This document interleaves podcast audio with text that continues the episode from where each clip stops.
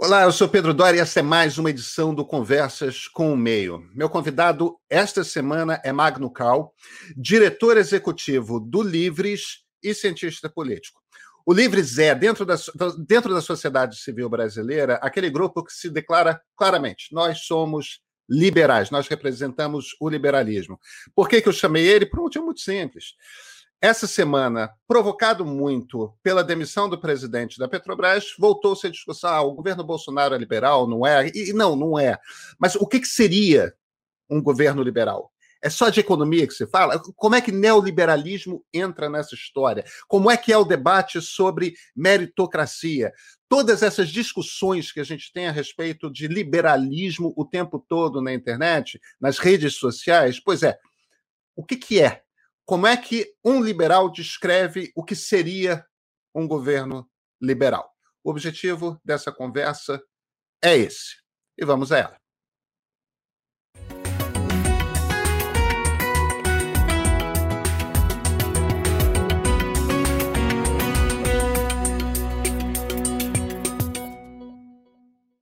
Magno Cal, muito obrigado por ter aceito o convite para essa conversa.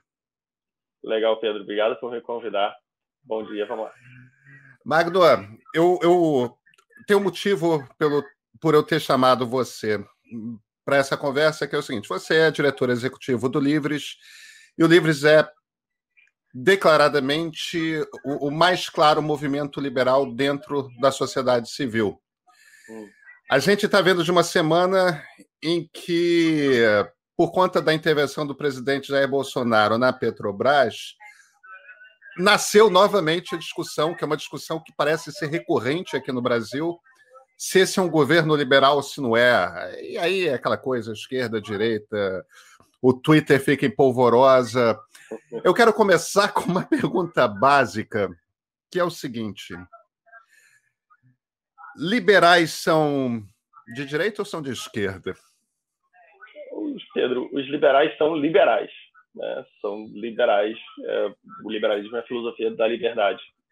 E não há por que a gente tentar é, colocar o portãozinho de um lado ou de outro. Liberais são liberais. É, tem gente dentro do movimento liberal que se identifica como de esquerda, tem gente no movimento liberal que se identifica como de direita.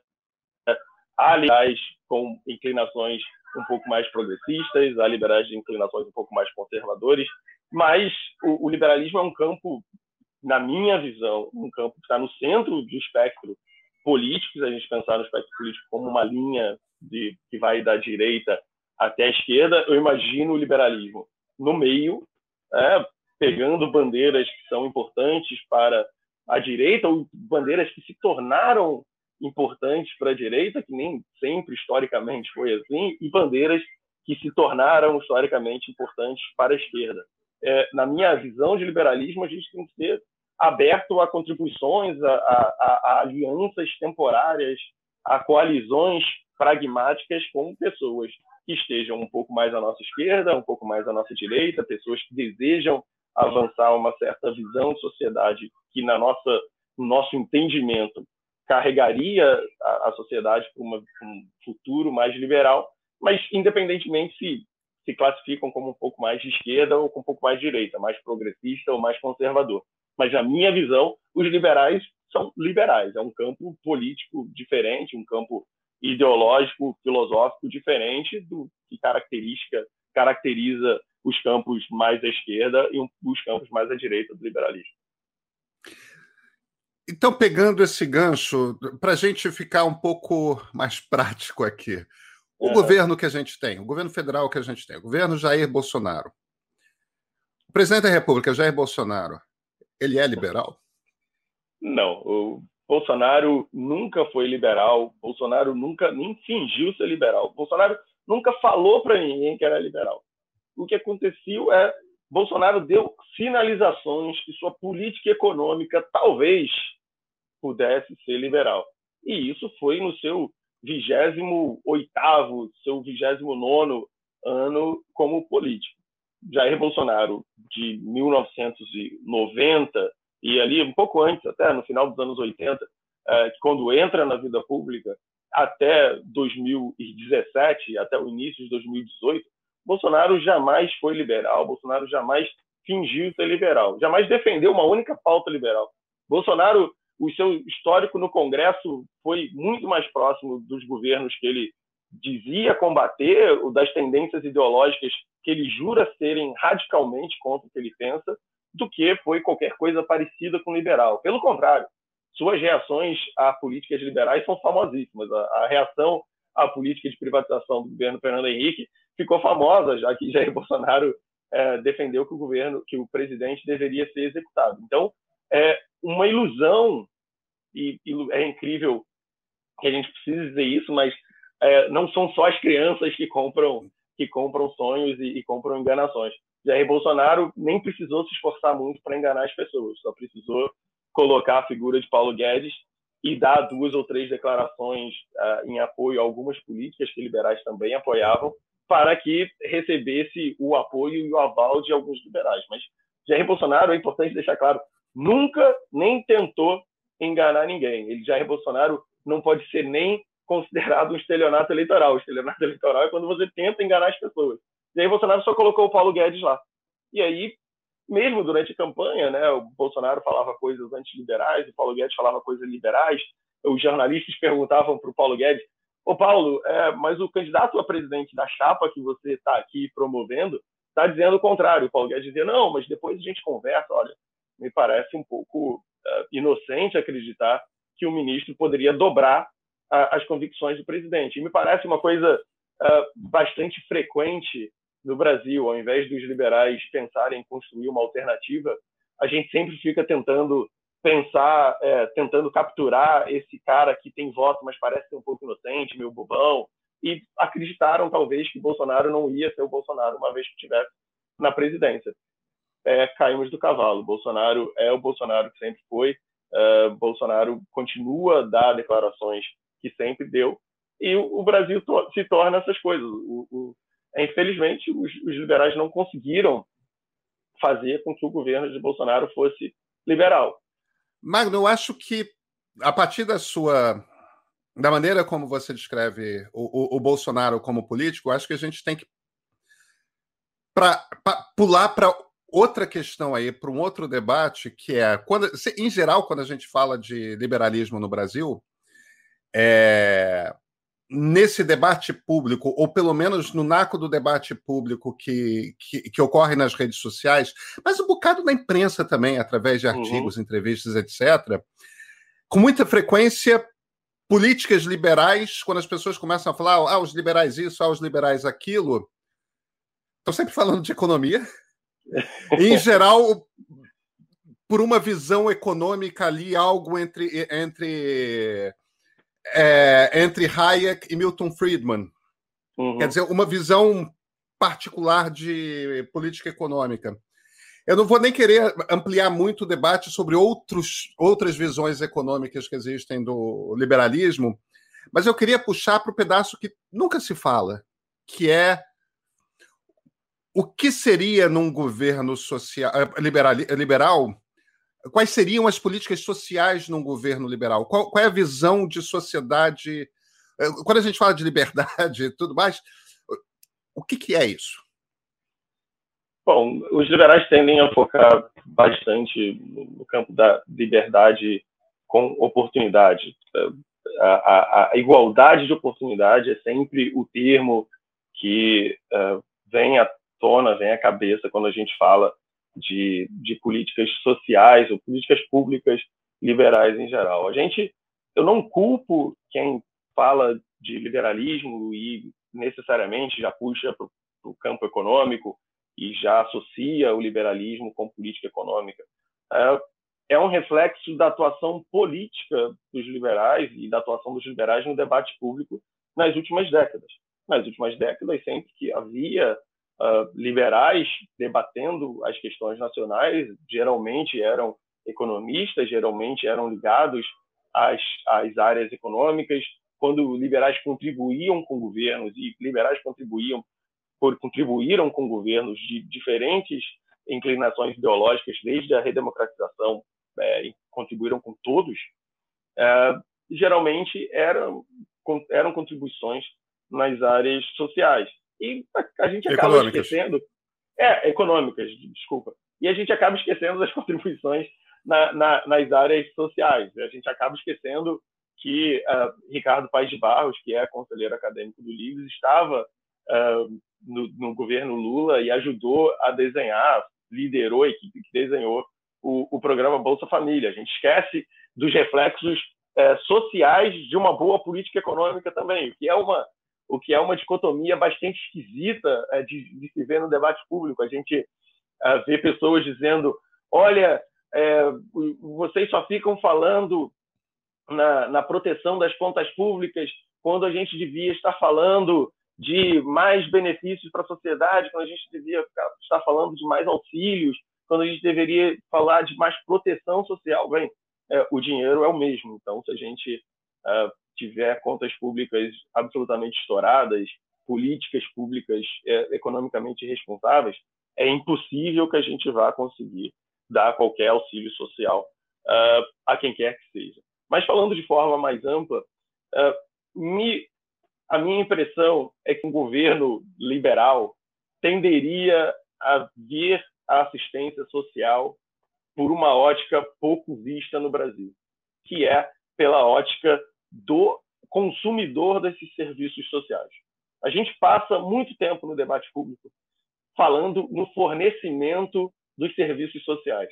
Então, quando a gente fala em escola, a gente fala muito pouco de alunos, a gente fala de professor, a gente fala de mais recursos para a construção de escola, a gente fala de licitação, a gente fala de contratação, quando a gente fala de hospital, a gente fala em que regime será a contratação dos médicos, como serão preparados A ou B que trabalham lá, trabalharão lá, como será o regime de contratação da equipe de limpeza, quem construirá. A gente fala muito pouco em quem está sendo atendido lá na ponta. A gente fala muito pouco do serviço que está sendo efetivamente prestado. Porque nos interessa, de um lado ou de outro, falar em, em, em grandes temas de forma exagerada. A gente falar, ah, não, isso aí é o fim do SUS, ah, todas, ah, toda a saúde será feita, será privatizada, é a privatização da educação, educação não é mercadoria. Quando a gente fala em mudança na, na política de saneamento, é a privatização da água a gente fala muito pouco no serviço que está sendo efetivamente pensado. Então, na minha visão, pensando, uh, tendo, usando como base outras políticas de inspiração liberal, como Bolsa Família, que foca efetivamente na pessoa que está recebendo o benefício, eu imagino que um, um, políticas sociais de um governo de fato liberal uh, focariam no usuário, focariam na prestação do serviço, focaria no serviço que a gente gostaria de ofertar. E aí o serviço pode ser gratuito. Né? O serviço pode ser subsidiado pelo Estado. Não há nenhum problema sobre isso.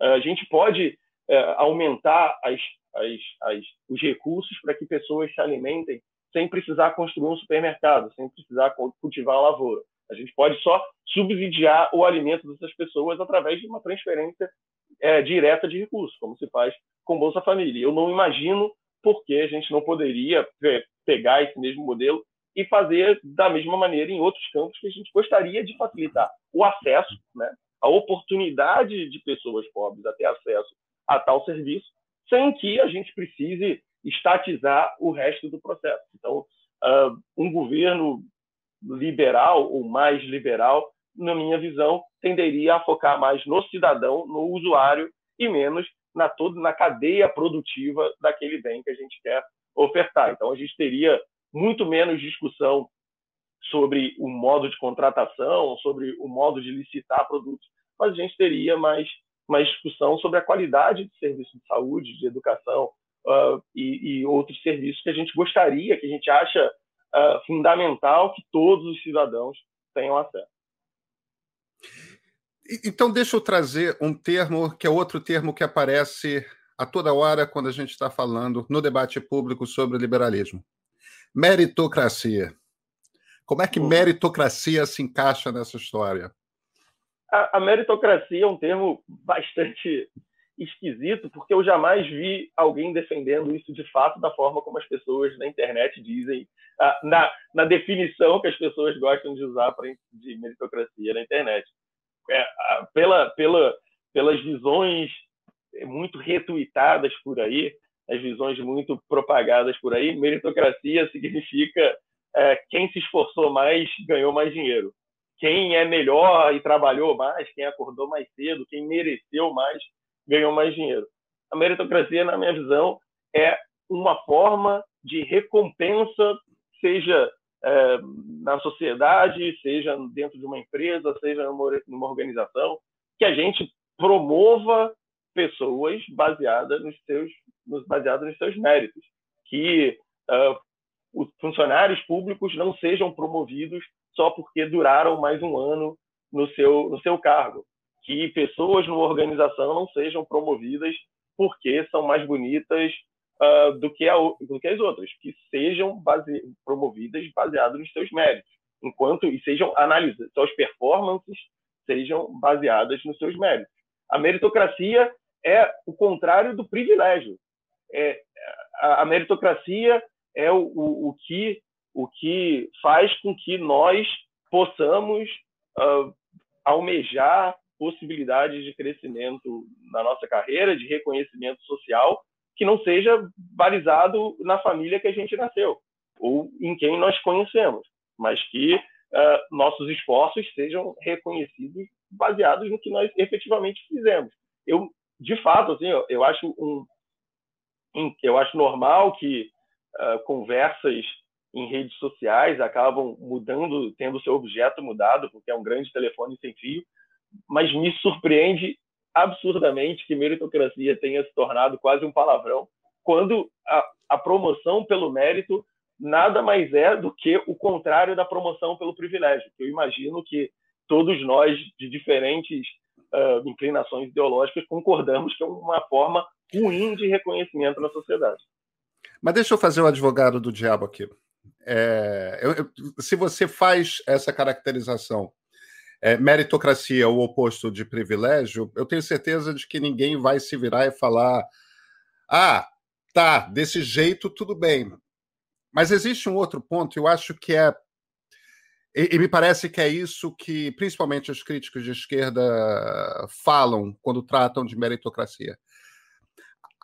A gente vive num país que é, que é que é de uma desigualdade que é muito mais do que canalha, né? É, a, desigualdade no Brasil é profunda num nível, num nível absurdo, entendeu? E, e, e simplesmente tem um grupo pequeno de pessoas que tem acesso a boa educação quando é criança. Certamente é o meu caso, certamente é o seu caso. E tem um grupo imenso de pessoas que não tem acesso então, que tipo de mérito é esse que você está medindo? Se a sociedade, da maneira como está estruturada, como está organizada, condena uma quantidade tão grande de brasileiros a simplesmente não poder se desenvolver a partir da infância. É, como é que você consegue trazer meritocracia para o jogo?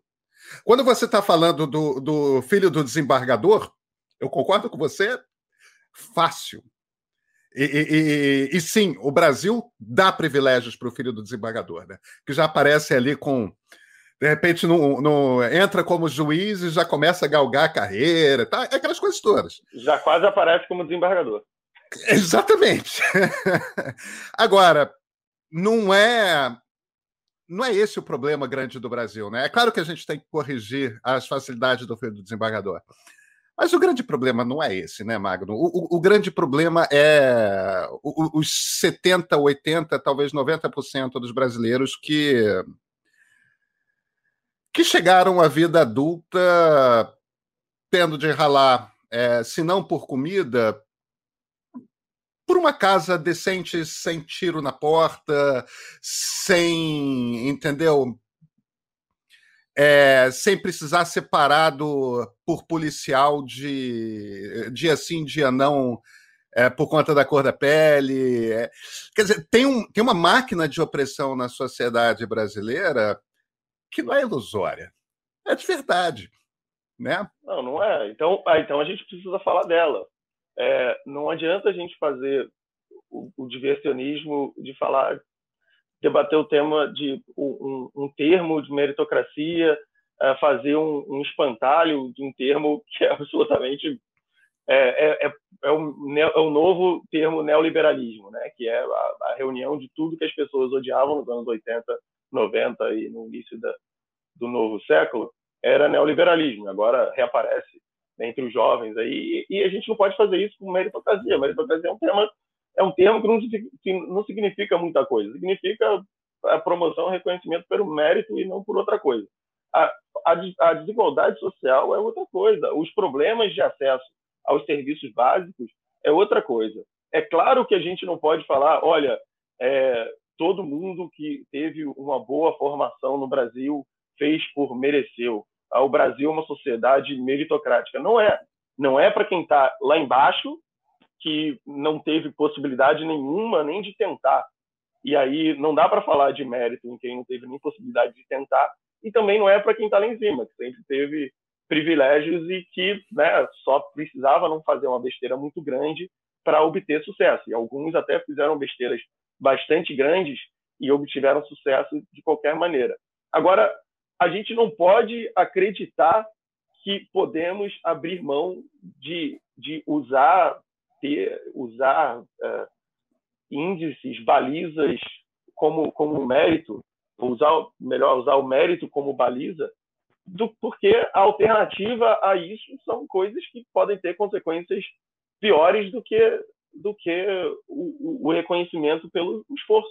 Eu não estou falando e eu acho que a discussão sobre meritocracia não deve ser focada na, em quem trabalhou mais por isso. Uh, não, não, é exatamente isso.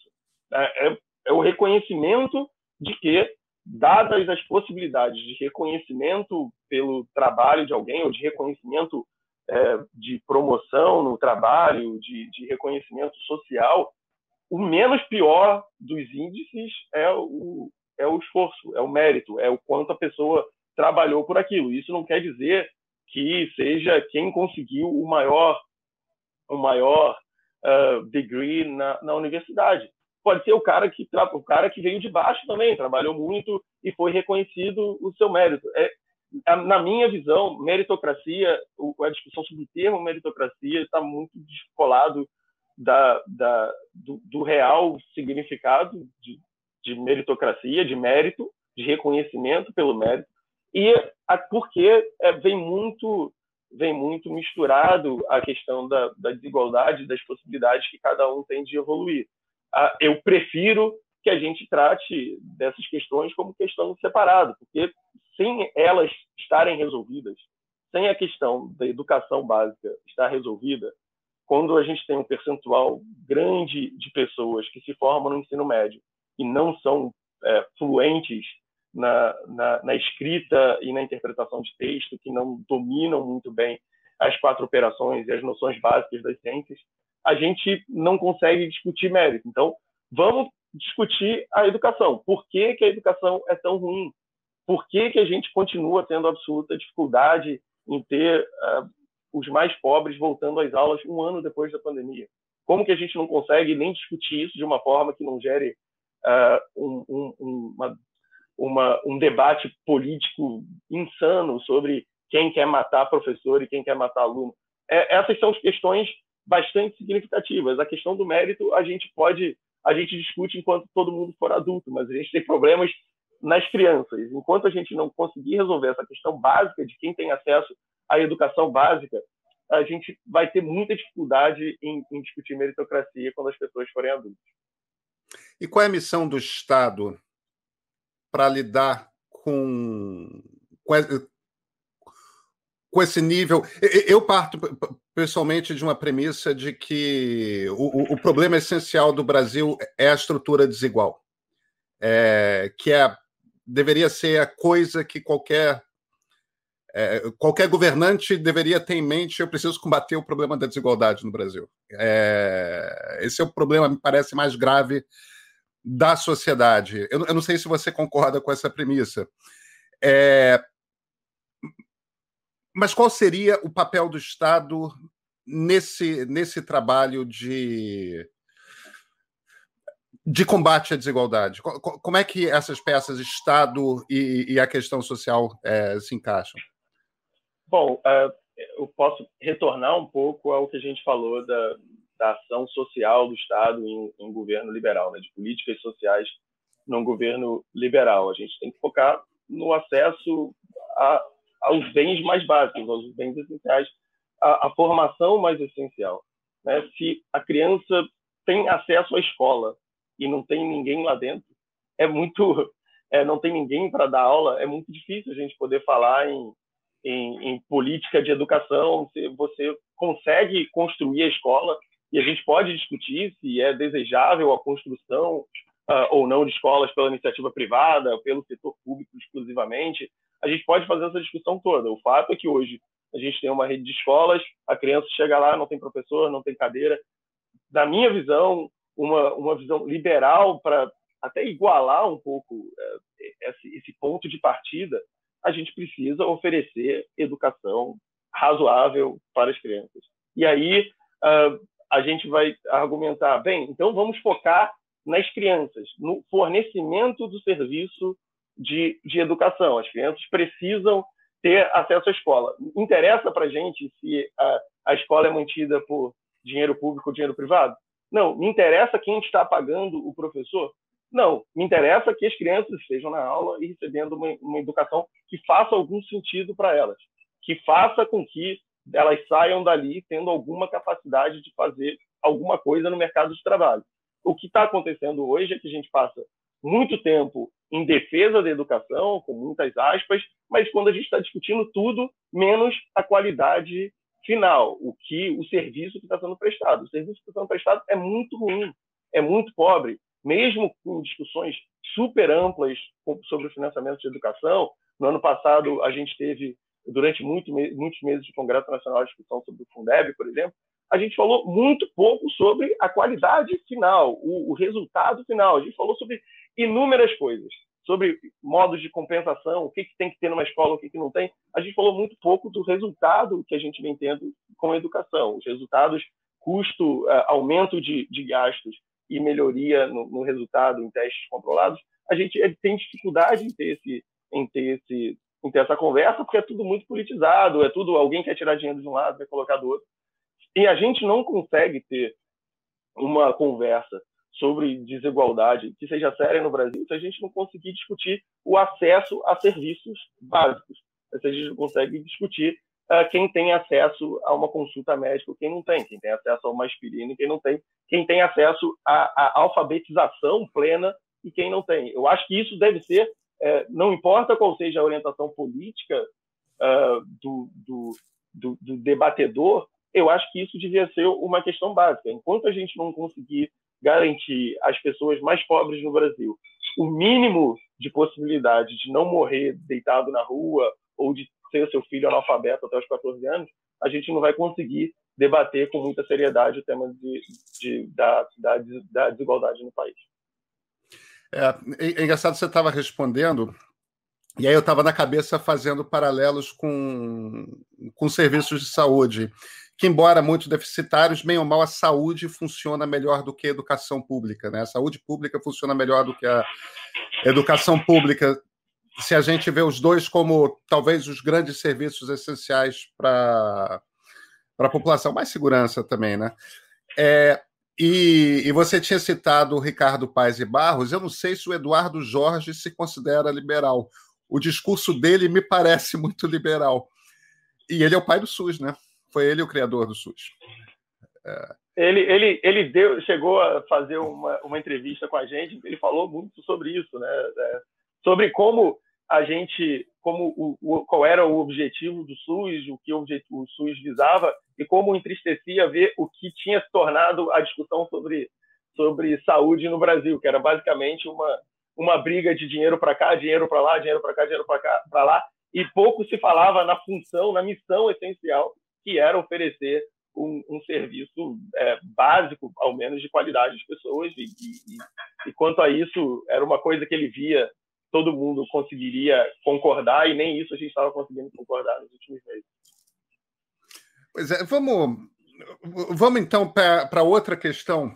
É, a, a questão das liberdades individuais, que são, principalmente quando a gente está com um governo é, tão à direita, inclusive do ponto de vista do, do comportamento, é, tem uma série de questões que, que parece que foram por completo afastadas do, do, do debate público porque se tornaram é, quase que inúteis de se ter, né? Drogas, gênero, né? E, e, junto com o gênero a questão de casamento, tudo mais.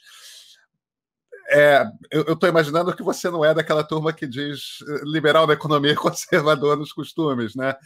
É, um, um, governo liberal seria, desse ponto de vista, muito parecido com o governo progressista, com o governo de esquerda? É, é difícil dizer como seria a coalizão uh, que suportaria um possível governo liberal nesse sentido. É, são questões uh, bem mais polêmicas e um pouco menos uh, assentadas no debate público do que questões mais econômicas. E, e, sobre isso, talvez explique a preponderância dos liberais em, em, em questões econômicas, porque são mais bem resolvidas entre os próprios liberais do que algumas dessas dessas que você mencionou. Uh, no Livres, essas questões não são polêmicas, estão dentro do nosso dentro do nosso dos nossos princípios, são questões sobre as quais a gente sempre se posicionou desde lá de trás, quando o Livre se nasceu como um movimento de renovação dentro do PSL. A gente sempre uh, lutou pela descriminalização das drogas, a gente sempre teve ativo nesse debate, seja lá atrás quando se tinha a marcha da maconha, que muitos uh, defendiam que devia ser reprimida na porrada, a gente sempre esteve lá. É, a gente sempre batalhou por meios legislativos também, a gente uh, tem associados nossos que têm mandato, estiveram presentes agora recentemente na comissão na Câmara que, de, que debate a, a, a descriminalização da, da cannabis para uso terapêutico. A gente faz uh, trabalhos de, de, de, de, relacionamento com, com associações que hoje tratam de doentes com, com cannabis. A gente tem uma setorial dentro do Livres uh, LGBT, que é bastante ativa. Na semana passada fizeram um, um evento com a Deidre Matosky, que é uma economista transgênero bastante famosa da Universidade de Chicago. Então, esses temas para a gente não seriam tabu. Eu imagino que de, do ponto de vista liberal, é muito difícil você dizer que pessoas não devem ter acesso a medicamentos à base de cannabis. É, é um, uma insanidade para mim, como liberal, pensar que por um motivo que essa planta também é utilizada com fins alucinógenos, sobre os quais também não temos nenhuma, nenhuma restrições, os adultos devem ter uh, livres para fazer o que quiserem, desde que não ofendam o direito dos outros, de, de se drogar da forma que desejarem, se desejarem uh, tomar cerveja, tudo bem, se desejarem tomar uísque, tudo bem, se desejarem uh, fumar maconha, tudo bem. É um debate que já está muito evoluído em outros países. Os Estados Unidos hoje tem a cannabis legal, inclusive para fins recreativos em vários estados, e a gente no Brasil ainda não consegue nem fazer o debate sobre o uso medicinal, medicinal. da cannabis, o que é uma coisa é, desumana. Se você conversar com uma mãe, com um pai que tem um filho que recebe o tratamento de cannabis, é, é, é impossível você não ser tocado pelaquela história. Então, a, o debate sobre o uso medicinal da cannabis, na nossa visão, está absolutamente contaminado por uma questão política que obscurece a questão humana. É um medicamento e hoje a gente está literalmente evitando que crianças e muitos desses, muitas dessas associações são feitas por pais, são compostas por pais de crianças que precisam ter acesso a esse medicamento. Alguns pais plantam em casa, em desobediência civil. Uh, já vi pais dizendo: olha, se tiver que ser preso, eu prefiro ser preso do que ver meu filho sofrendo. Então, a gente está colocando pais e mães nessa situação por um preconceito político né? Porque é uma, uma questão de acesso ao medicamento.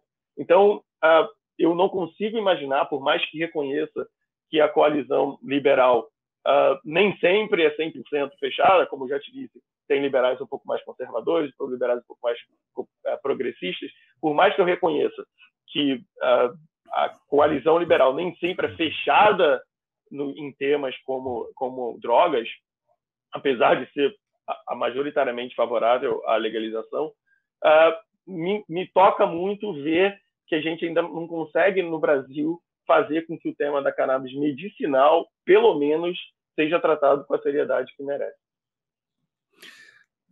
Vamos então passar um pouco para a política, é, porque aí isso começa a me puxar o debate sobre o Partido Novo. É, uhum. por, por que o Partido Novo? Porque, da maneira como se vendeu durante a eleição, é, durante as últimas eleições, o Partido Novo se propõe. É, nós somos o Partido Liberal Brasileiro. Né? É, a gente já teve partidos cuja sigla indicava liberalismo, né? Tipo Partido Liberal, PL do Álvaro Vale. Aliás, o próprio Álvaro Vale era um cara liberal. É, é... O PL está vivo de novo, né? Inclusive. É, agora era essencialmente uma daquelas maçarocas ali no meio do centrão, né? Na prática, Sim. era um partido fisiológico como todos os outros. O PSL, que se diz Partido Social, Social Liberal. Liberal, eu acho que não deve ter um miliano ali dentro, né? Nenhum. Quer dizer, como é que é, tipo, não é o Partido Social Liberal, é mais uma maçaroca de siglas, mas, mas o novo se propôs, não. Nós vamos fazer um, um vestibular para quem. É, uma prova ali de coesão ideológica para quem é, vai se filiar, e nós vamos ser um partido liberal, tudo mais, e. E aí já começa com o discurso, não, é, liberais na economia, mas conservadores nos costumes. Né? É, e quando vai para o Congresso, é, eles dizem, o discurso oficial do Novo é de que não, nós só, só votamos com o governo nas, nas pautas econômicas, quando as pautas econômicas são pautas liberais. Mas quando você para para prestar atenção em, em, em, como que candidatos do Novo pelo país estão fazendo campanha, quando você para para prestar atenção no, no, no, discurso que muitos deputados federais do Novo, que, que, que, governadores do Novo, como um governador, né, que é o Zema, tudo mais, cara, o discurso é bolsonarista, entendeu? Tem uma, tem uma aliança do partido, é, é, ao meu ver, é, talvez não formalizada, mas parece ter se tornado um partido de base do governo. O que, que é o novo? Como é que você descreve a formação do novo e como é que você vê o novo hoje? É, eu discordo que o novo seja um partido bolsonarista. Eu passei os últimos dez meses como o coordenador político da liderança do novo na Câmara Uh, e discordo, eu acho que o Novo vota com bastante coerência na Câmara dos Deputados, sendo favorável a medidas do governo quando elas são favoráveis aos princípios do partido, e votando contra quando uh, as, as, as medidas são contra os princípios do partido, inclusive comprando brigas uh, à torta e direito por conta desse posicionamento. Um, a, que, a percepção de como o trabalho do Novo principalmente na Câmara dos Deputados, é, da, por parte da sociedade, é tida, talvez seja um problema de percepção, talvez seja um problema de comunicação, seja um problema de como, de quando a sociedade presta atenção, como é que o novo está votando, está votando contra ou a favor do governo, está votando contra ou a favor daquela matéria, naquela medida específica. Quando a gente vai nos números, de fato, não é exatamente os, o, o, o que a realidade mostra. É, dados que eu sei, dados de novembro de 2020 no Congresso em Foco. O Congresso em Foco tem um, um, o radar do Congresso em Foco, é, que eles mostram a votação de todos os deputados da casa.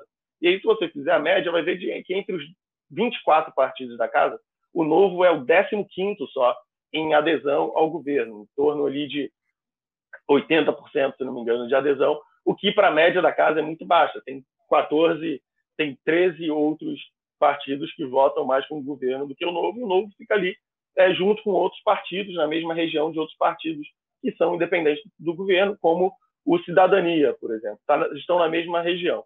quando a gente vai ver as, as, as eleições para a eleição da casa, me, me, me confirma a, a impressão de que é basicamente uma percepção de, de fora do que o que de fato acontece.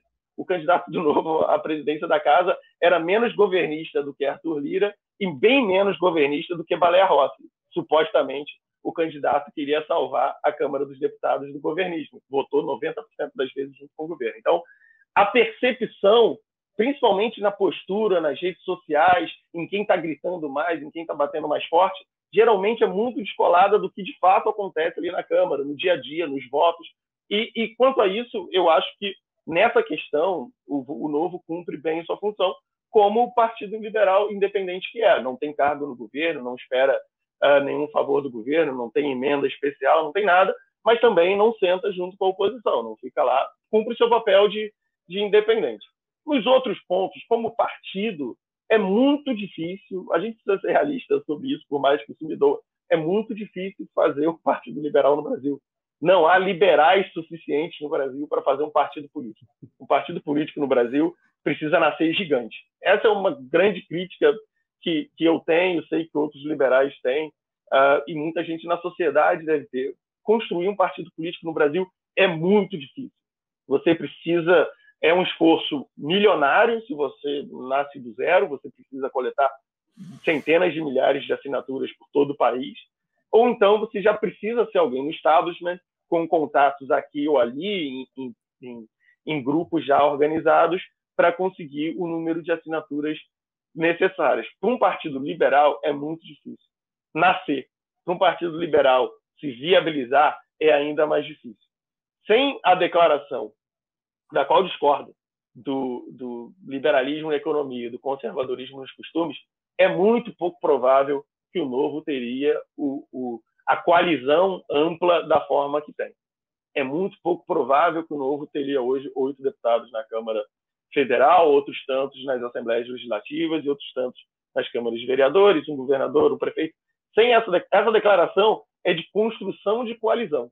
E aí é, o, o o João Amoedo lá atrás, desde 2018, na campanha, quando falou né, do liberal na economia e conservador dos costumes, ele estava montando uma coalizão política. Ele estava sinalizando para a sociedade qual era a extensão da coalizão política que ele pretendia montar. Se ele dissesse, nós somos liberais na economia, nós somos liberais nos costumes, nós somos pela descriminalização das drogas, por exemplo, ele teria limitado um pouco o alcance político do partido dele. Teria consequências uh, eleitorais óbvias no pleito de 2018, possivelmente teriam consequências óbvias em 2020, mas talvez hoje o partido estaria tendo menos problemas de debate interno. Né? Se você fala, nós somos um partido conservador, você monta uma coalizão majoritariamente conservadora e você tem uma unidade maior. Você fala, nós somos um partido liberal, liberal na economia, liberal nos costumes, é isso, fechou. Você tem um partido mais restrito. Agora, quando você abre essa coalizão, você trouxe liberais um pouco mais uh, liberais progressistas, você trouxe um pouco mais liberais centristas, sei lá como a gente pode chamar esse, esse pessoal mais no meio, e você tem pessoas, liberais um pouco mais conservadores. Uh, em tese, na minha visão, são grupos que podem conviver entre si debaixo de uma sigla partidária, ainda mais dada a, a, realidade política brasileira, em que os liberais ainda são poucos. Em tese, em 95% dos temas, 98% dos temas, esses, esses grupos devem conseguir conviver numa boa. Agora, quando há temas uh, significativamente divisivos entre esses grupos, a gente vai ter problemas. A gente vai ter problemas como, por exemplo, a, a avaliação do governo Bolsonaro como teríamos problemas se fosse colocado para voto, sei lá, a, a, a, descriminalização das drogas, né? o uso medicinal da, da, da maconha. A gente teria problemas. É, pensando na, em 98% dos temas, não foi uma, uma escolha equivocada, politicamente equivocada.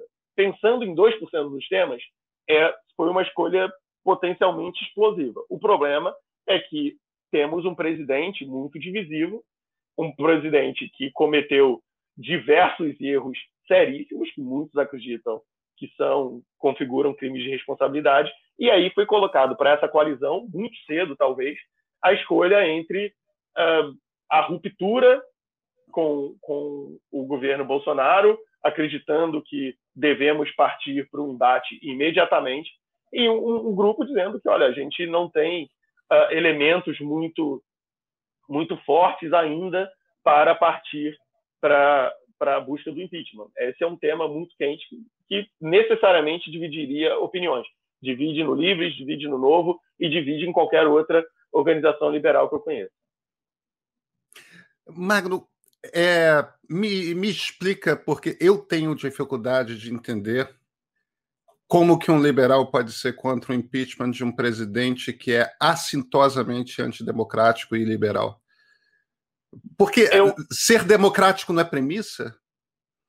Filosoficamente, sim. É, eu acho que na filosofia, se você conversar e, e, e argumentar, olha, é, sendo os crimes de responsabilidade amplos, como, sendo a definição de crime de responsabilidade ampla, como sabemos que é, é, é, e provavelmente ampla, e sendo o julgamento dos crimes de responsabilidade amplos, como sabemos que são, são julgamentos uh, necessariamente políticos, uh, não caberia analisarmos, por exemplo, a, o fracasso da atuação governamental, no mínimo em Manaus, como passível de punição?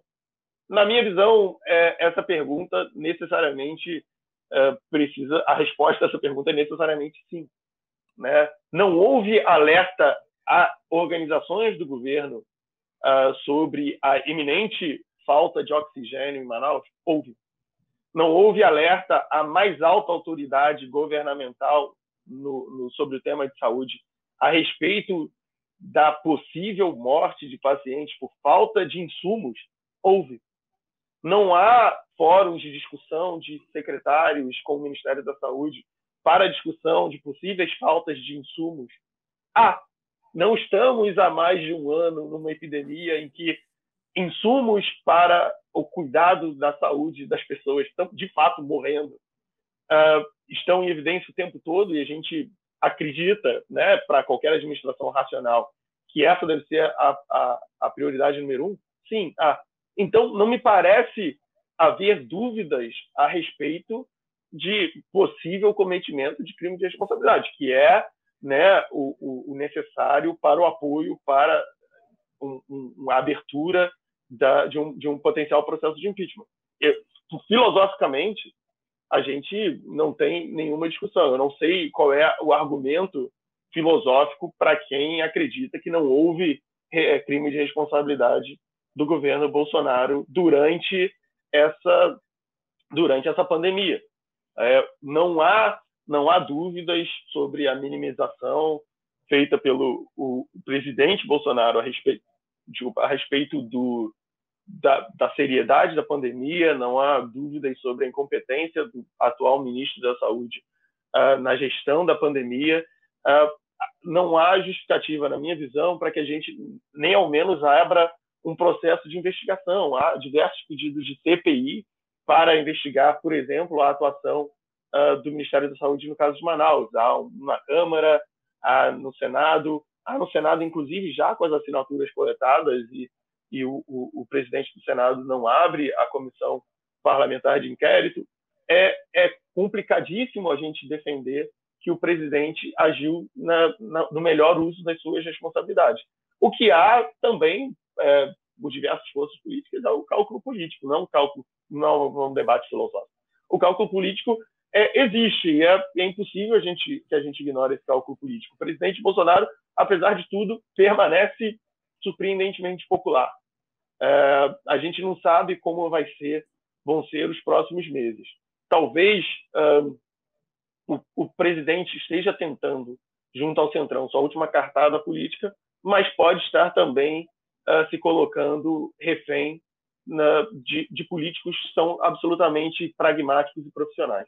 Caso a popularidade de Bolsonaro uh, indique numa descendente, será muito complicado do presidente se segurar no cargo. É diferente o cargo de Dilma Rousseff, que ficou com pouca popularidade por meses e meses e meses, uh, e resistindo na opinião pública, resistindo uh, na, na, política. Bolsonaro não tem muitos aliados fiéis no Congresso, uh, não devem chegar a 50, e tem muito poucos aliados na opinião pública. O que tem são é, pessoas no, no, YouTube, são pessoas no Twitter, mas uh, onde os grandes debates brasileiros acontecem hoje, Bolsonaro foi eleito sem ter muito apoio e continua sem ter muito apoio.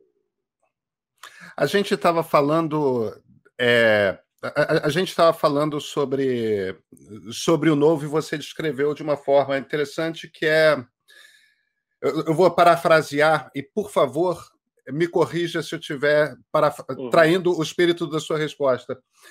É, o novo seria uma aliança do centro para a direita entre liberais e, e, conservadores, entre o liberal e o conservadorismo. Como você coloca os liberais no centro, uma, uma aliança equivalente também seria possível entre liberais e progressistas. É, essa conversa que existe de fusão, até por conta da cláusula de barreira, principalmente entre cidadania e PV, Partido Verde, mas também com a possibilidade, me parece mais remota, de a entrada da rede. É, isso seria um partido liberal olhando para centro-esquerda? Poderia ser. A gente precisaria ver como esses partidos se colocariam no debate público. É, é, é muito difícil no Brasil a gente fazer qualquer previsão sobre comportamento de partido político antes da gente vê-los formados e trabalhando. Mesmo depois de vê-los formados e trabalhando num ano, nada garante que ele vai ser o mesmo partido no, no, ano seguinte. A gente pode pensar em diversos exemplos de partidos que foram se transmutando é, a, através do, do, espectro político brasileiro, sem, sem nunca nem precisar mudar de comando. O PTB, talvez, do, do Roberto Jefferson, seja o grande exemplo disso, que agora é o grande partido conservador brasileiro. Há três anos era o partido que iria resgatar o trabalhismo, anteriormente estava no governo, uh, nos governos do PT, anteriormente estava no governo da Henrique, do Collor. Enfim, é, é difícil a gente poder, a gente colocar o dedo. Pensem no cidadania, né? O cidadania tem uma, uma atuação no Congresso Nacional bastante liberal, né? Algumas divergências ali sobre com a extensão do, do, liberalismo na área econômica, ou do livre mercadismo ali na área econômica, mas o Cidadania tem uma, uma, uma posição no Congresso Nacional e montou uma bancada razoavelmente liberal no Congresso Nacional. Uh, o PV é um partido um pouco mais um pouco mais dividido, apesar do, do líder do, do, do PV, o deputado Henrique Mizares, daqui de São Paulo, ser bastante liberal, é um partido dividido. Você tem professor Israel, por exemplo, do, do Distrito Federal, que tem uma outra orientação. É, é difícil a gente prever, mas é, a minha visão do, do, liberalismo na atuação política é mais ou menos essa: é que os liberais necessariamente vão se espalhar por diversas agremiações. Eu, eu, eu até porque a, o perfil partidário no Brasil é muito estranho, é muito diferente a gente falar dos partidos, como são os partidos em Rio, São Paulo, no Rio Grande do Sul, nos centros maiores, e falar como são esses partidos em outros centros. Esses partidos mudam bastante de, de perfil, então é muito difícil a gente ter um partido que é o mesmo em São Paulo e é o mesmo no Norte e no Nordeste. Os partidos tendem a ser capturados. Ah, o Novo construiu uma aliança, na minha visão, é baseado na filosofia econômica, em uma abordagem a, a respeito da economia. Então, quando a gente fala de liberalismo econômico, o novo representa muito bem e vota fechado é, e todo mundo e concorda quando se, se, se, trata de questões econômicas. As divisões ali acontecem quando se fala de outros outros pontos, outras questões questões sobre as quais o partido não se manifesta. É, é, a, a, a, questão de liberalismo econômico, mas conservadorismo nos costumes, não está exatamente posta nos princípios do, do partido, porque o partido tem inúmeras, é, inúmeras questões, inúmeros temas sobre os quais como, por exemplo, o aborto, como drogas, sobre, quais, sobre os quais o partido não se pronuncia. Então, ele conseguiu reunir ali pessoas que apoiam uma política econômica de livre mercado, mas também diferentes abordagens a respeito desses pontos sobre os quais o partido não se, se, se posiciona. Então, necessariamente, quando há discussões sobre esses temas, uh, quando uh, problemas de, dessa, dessa natureza aparecem na sociedade, haverá discussões internas, internas dentro do partido, porque o partido atraiu pessoas muito diferentes ali. Talvez esses outros, essa coalizão de partidos de esquerda, consiga ter dentro deles uma, uma concordância a respeito desses outros temas, e aí a discussão seja em torno das questões econômicas, o que não resolveria exatamente o problema do liberalismo, nós teríamos ainda liberais divididos, mas apresentaria o tema de uma outra forma. Ou talvez a gente já, já esteja vendo essa manifestação é, de, de, liberais concordando em alguns temas divergindo na economia, em, em, em, partidos como Cidadania, por exemplo, que tem feito um esforço uh, visível e aberto de atrair grupos de renovação política, movimentos para o seio do partido para estimular esse tipo de debate. Então, uh, é, é, eu, não, eu não acho que uma aliança de liberais progressistas vá solucionar o problema das divisões, como eu não acho que uma aliança é, de, de, liberais com conservadores vá solucionar o problema da, dessa coalizão. Eu acho que é uma coalizão necessariamente problemática e por isso eu acredito que os liberais em geral, de forma geral, liberais num termo mais amplo, precisam se sentir mais confortáveis com essa que é uma questão muito nossa. Existe o liberalismo é um grupo uh, político, enquanto grupo político, os liberais são um, um grupo muito disperso uh, e muito diverso em sua composição. Eu não acho que a gente vai conseguir resolver essa questão, seja no novo ou seja nesse novo partido, seja na cidadania, seja em qualquer outro partido, que a gente sempre vai uh, enfrentar esse tipo de problema, porque o liberalismo são muitos, né? O meu liberalismo não é o seu, não é o de o de outras pessoas com as quais eu me, me relaciono. Então, no final das contas, o Partido Liberal Puro só existe na cabeça de cada um de, cada um de nós. É, até porque é uma, uma, uma filosofia com mais de três séculos de idade, não tem como não ter Exato, assim, é, é, muito difícil eu pensar uh, numa filosofia que não só tem três séculos, mas não tem um papa, né? não tem um cânone, não tem tipo, ah, é isso. Um, Adam Smith jamais pensou em eu vou escrever aqui um manual para a sociedade para guiar os liberais uh, da, nos próximos três séculos. Não, não era esse o ponto dele. Então, é, é muito mais, olha, nós temos princípios comuns nós temos valores comuns. Então, a nossa atuação é baseada em alguns princípios e valores comuns é, sobre os quais nós concordamos. Em relação a outros pontos sobre os quais nós discordamos, é saudável que mantenhamos nossas cabeças abertas, que debatamos, que façamos inúmeras publicações. Eu acho que, falando da, da minha parte, eu acho que o Livres pode ter um grande papel nisso, sendo um movimento uh, pluripartidário, a gente tem associados em mais de uma dezena de partidos.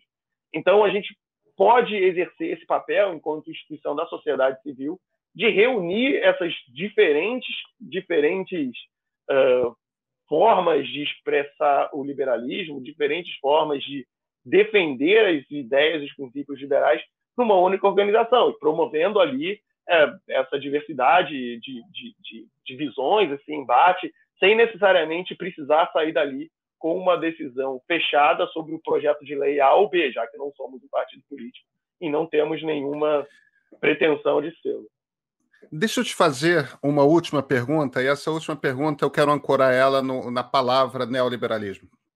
Uhum. Tá? É, que você citou em algum momento, a gente não chegou aí nela, mas usando, para a gente encerrar a conversa, usando justamente essa, esse ponto para o qual você chama atenção, que é a, a, diversidade de pensamentos liberais. Né? Em cima de um, um, grupo dado de princípios, você pode seguir muitos caminhos. Os dois maiores economistas liberais do século XX, eu acho que não vai ser polêmico é, entre economistas ou entre liberais afirmar, são John Maynard Keynes e Milton Friedman. É, e eles têm, eles encaram, é claro que eu não quero comparar os anos 60, 70 e 80 com os anos 10, 20, 30. É, eram problemas econômicos que os dois tinham que lidar muito distintos, eram momentos distintos do mundo tal. Mas são visões com diferenças importantes, né? É, quando se usa o termo neoliberalismo para criticar liberais, existe uma tentativa ali é, me parece. É claro que cada pessoa que eh, eh, usa neoliberal está dizendo uma coisa diferente. A palavra não tem um significado de dicionário, né? É, é, é ela quer dizer tudo. tudo Ou nada, tudo é né? É, ou isso, é tipo aquelas coisas que são mais de cruéis com a sociedade. Não, isso é coisa dos neoliberais. É, mas é uma. Mas no fim das contas, existe uma intenção ali em congelar, tipo, existe uma coisa que é uma filosofia. Quando, se a gente for separar em três braços os, pensamentos políticos, né? Progressistas, liberais e conservadores, o que me parece uma divisão razoável. Eu não estou nem dizendo que todos os progressistas sejam é, necessariamente marxistas, porque evidentemente não são, mas existe uma esquerda, existe um centro, existe uma direita, existem progressistas, existem liberais, existem conservadores. Ninguém olha para conservadores como uma coisa monolítica, ninguém olha para progressistas como uma coisa monolítica. O liberalismo é o troço menos monolítico que pode haver. É, é, é, mais difícil você fazer um consenso entre liberais do que entre progressistas e entre conservadores, às vezes, me parece. É, e, e, isso me parece muito claro quando você olha para Friedman é liberal, Keynes é liberal. E os dois são bastante diferentes. Por que, que liberais não conseguem passar numa sociedade como a brasileira é, por que, que são vistos de forma monolítica se, se, a diversidade é tão grande? O que, que acontece? Porque toda essa conversa que a gente teve foi você o tempo todo tentando se equilibrar, e não, tem uma turma que pensa assim, tem uma turma Exato. que pensa assado. O, o que, que acontece? O que acontece é que, por muito tempo, os liberais foram subrepresentados no debate público. Eu acho que houve uma. É, o liberalismo virou uma palavra feia e os liberais, por, seja por uh, motivação política, seja por autopreservação, preferiam se identificar de outras formas, ou preferiam não se identificar de forma alguma. Ao mesmo tempo, sempre que víamos liberais no debate público, eram sempre uh, estavam sempre, como a gente já mencionou aqui antes, uh, debatendo questões muito estreitas, né, no campo econômico, é, no campo macroeconômico, em questões uh, muito pouco muito pouco ligadas ao debate político público. E falta é, para você ser representado no debate político, para sua uh, para sua orientação ideológica ser percebida como estar representada no debate político, você precisa estar nele. E havia uma ausência uh, visível de liberais, ou pelo menos de auto-identificados uh, como liberais. Uh, você pode dizer, olha, não sei quem no PFL era liberal, não sei quem então onde era liberal, mas como força política, como presença política, os liberais é, passaram décadas sem existir. Outro ponto é que o liberalismo acabou virando um, um movimento de elite. A gente tinha zero trabalho de base, a gente uh, não via muitos muitos liberais crescerem liberais, você não tinha acesso a determinado tipo de representação de pensamento, você tinha basicamente duas escolhas. Quando eu estava crescendo, nunca nunca me foi apresentado, olha, existe aqui o liberalismo. Eu fiz faculdade de ciências sociais, foi, passei muito muito longe de ouvir falar de qualquer coisa relacionada ao liberalismo como uma alternativa de visão de mundo. Era basicamente, olha, tem a esquerda e tem esses caras aqui que apoiam o Pinochet. É, então, era muito difícil ter esse, esse, debate, e eu acho que o que chegou a mim é uma, uma coisa que chegou a muitas pessoas também, o que não deixou de chegar a mim é o que deixou de chegar a muitas pessoas. Há uma, havia uma subrepresentação dos liberais no debate público. Hoje, nós ainda somos pequenos, nós somos subrepresentados, nós somos minoritários, mas nós existimos. Eu acho que esse não é um feito pequeno. Passar a existir é uma coisa, é uma coisa significativa para a gente. E eu acredito que a partir daí a, a, gente, nos próximos anos, nas próximas décadas, a gente vai conseguir delimitar o, o, campo político liberal com um pouco mais de clareza ou um pouco mais de contraposição a campos políticos uh, adversários nossos, como os conservadores ou os, os, progressistas, a esquerda e a direita. Hoje, é, inclusive, por uma questão de numérica, é impossível que a gente faça política partidária sem alianças uh, pragmáticas com a esquerda num tema, com a direita no outro, uh, reconhecidamente muito mais frequência com a direita, eu devo dizer, uh, mas é impossível por uma questão numérica. Política partidária é feita de números. Enquanto a gente não for grande o suficiente, a gente não vai conseguir ser independente. Agora, no campo das ideias, a gente pode se representar sozinho. Uh, talvez a, a, a resposta de, de por que, que os liberais são, não, são tão divididos, não conseguem, tem, são, são feitos, podem estar em vários lados, é na diversidade das ideias liberais. Por que, que eles são como, vistos como monolíticos? Por que não tem liberais para dizer isso para as pessoas? Porque faltam liberais no debate público, ou faltaram por muito tempo, para expressar essa diversidade, ou para dizer, olha, eu sou um liberal, eu sou conservador, eu sou um liberal, eu sou um progressista, eu sou um liberal, e sou um cara mais de centro.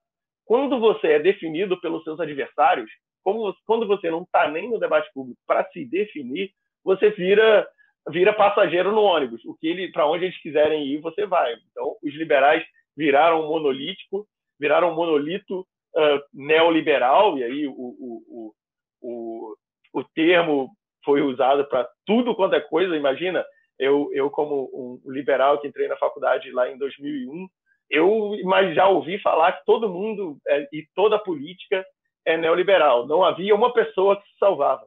É, desde Marina Silva a Pinochet, desde uh, propostas para o fim do Estado a propostas de aumentar significativamente os impostos, todas essas todas essas políticas eu já vi sendo, sendo uh, rotuladas como liberais. Mas é natural, é natural. Se você não está no debate público para se defender, para argumentar, você vai ser sempre uh, classificado pela classificação dos seus adversários. Então, uh, eu acho que essa é só mais uma chamada para os liberais se mobilizarem, uh, se engajarem um pouco mais no debate público, se candidatarem a cargos públicos, se for essa a sua vocação, mas estarem mais presentes na, no, no debate na sociedade brasileira, porque só quem pode nos defender somos nós mesmos. Enquanto a gente não estiver por aí para falar sobre as nossas ideias, terão outros falando sobre as nossas ideias, e aí a gente não pode reclamar de como os outros nos caracterizam, se nós mesmos não estamos no debate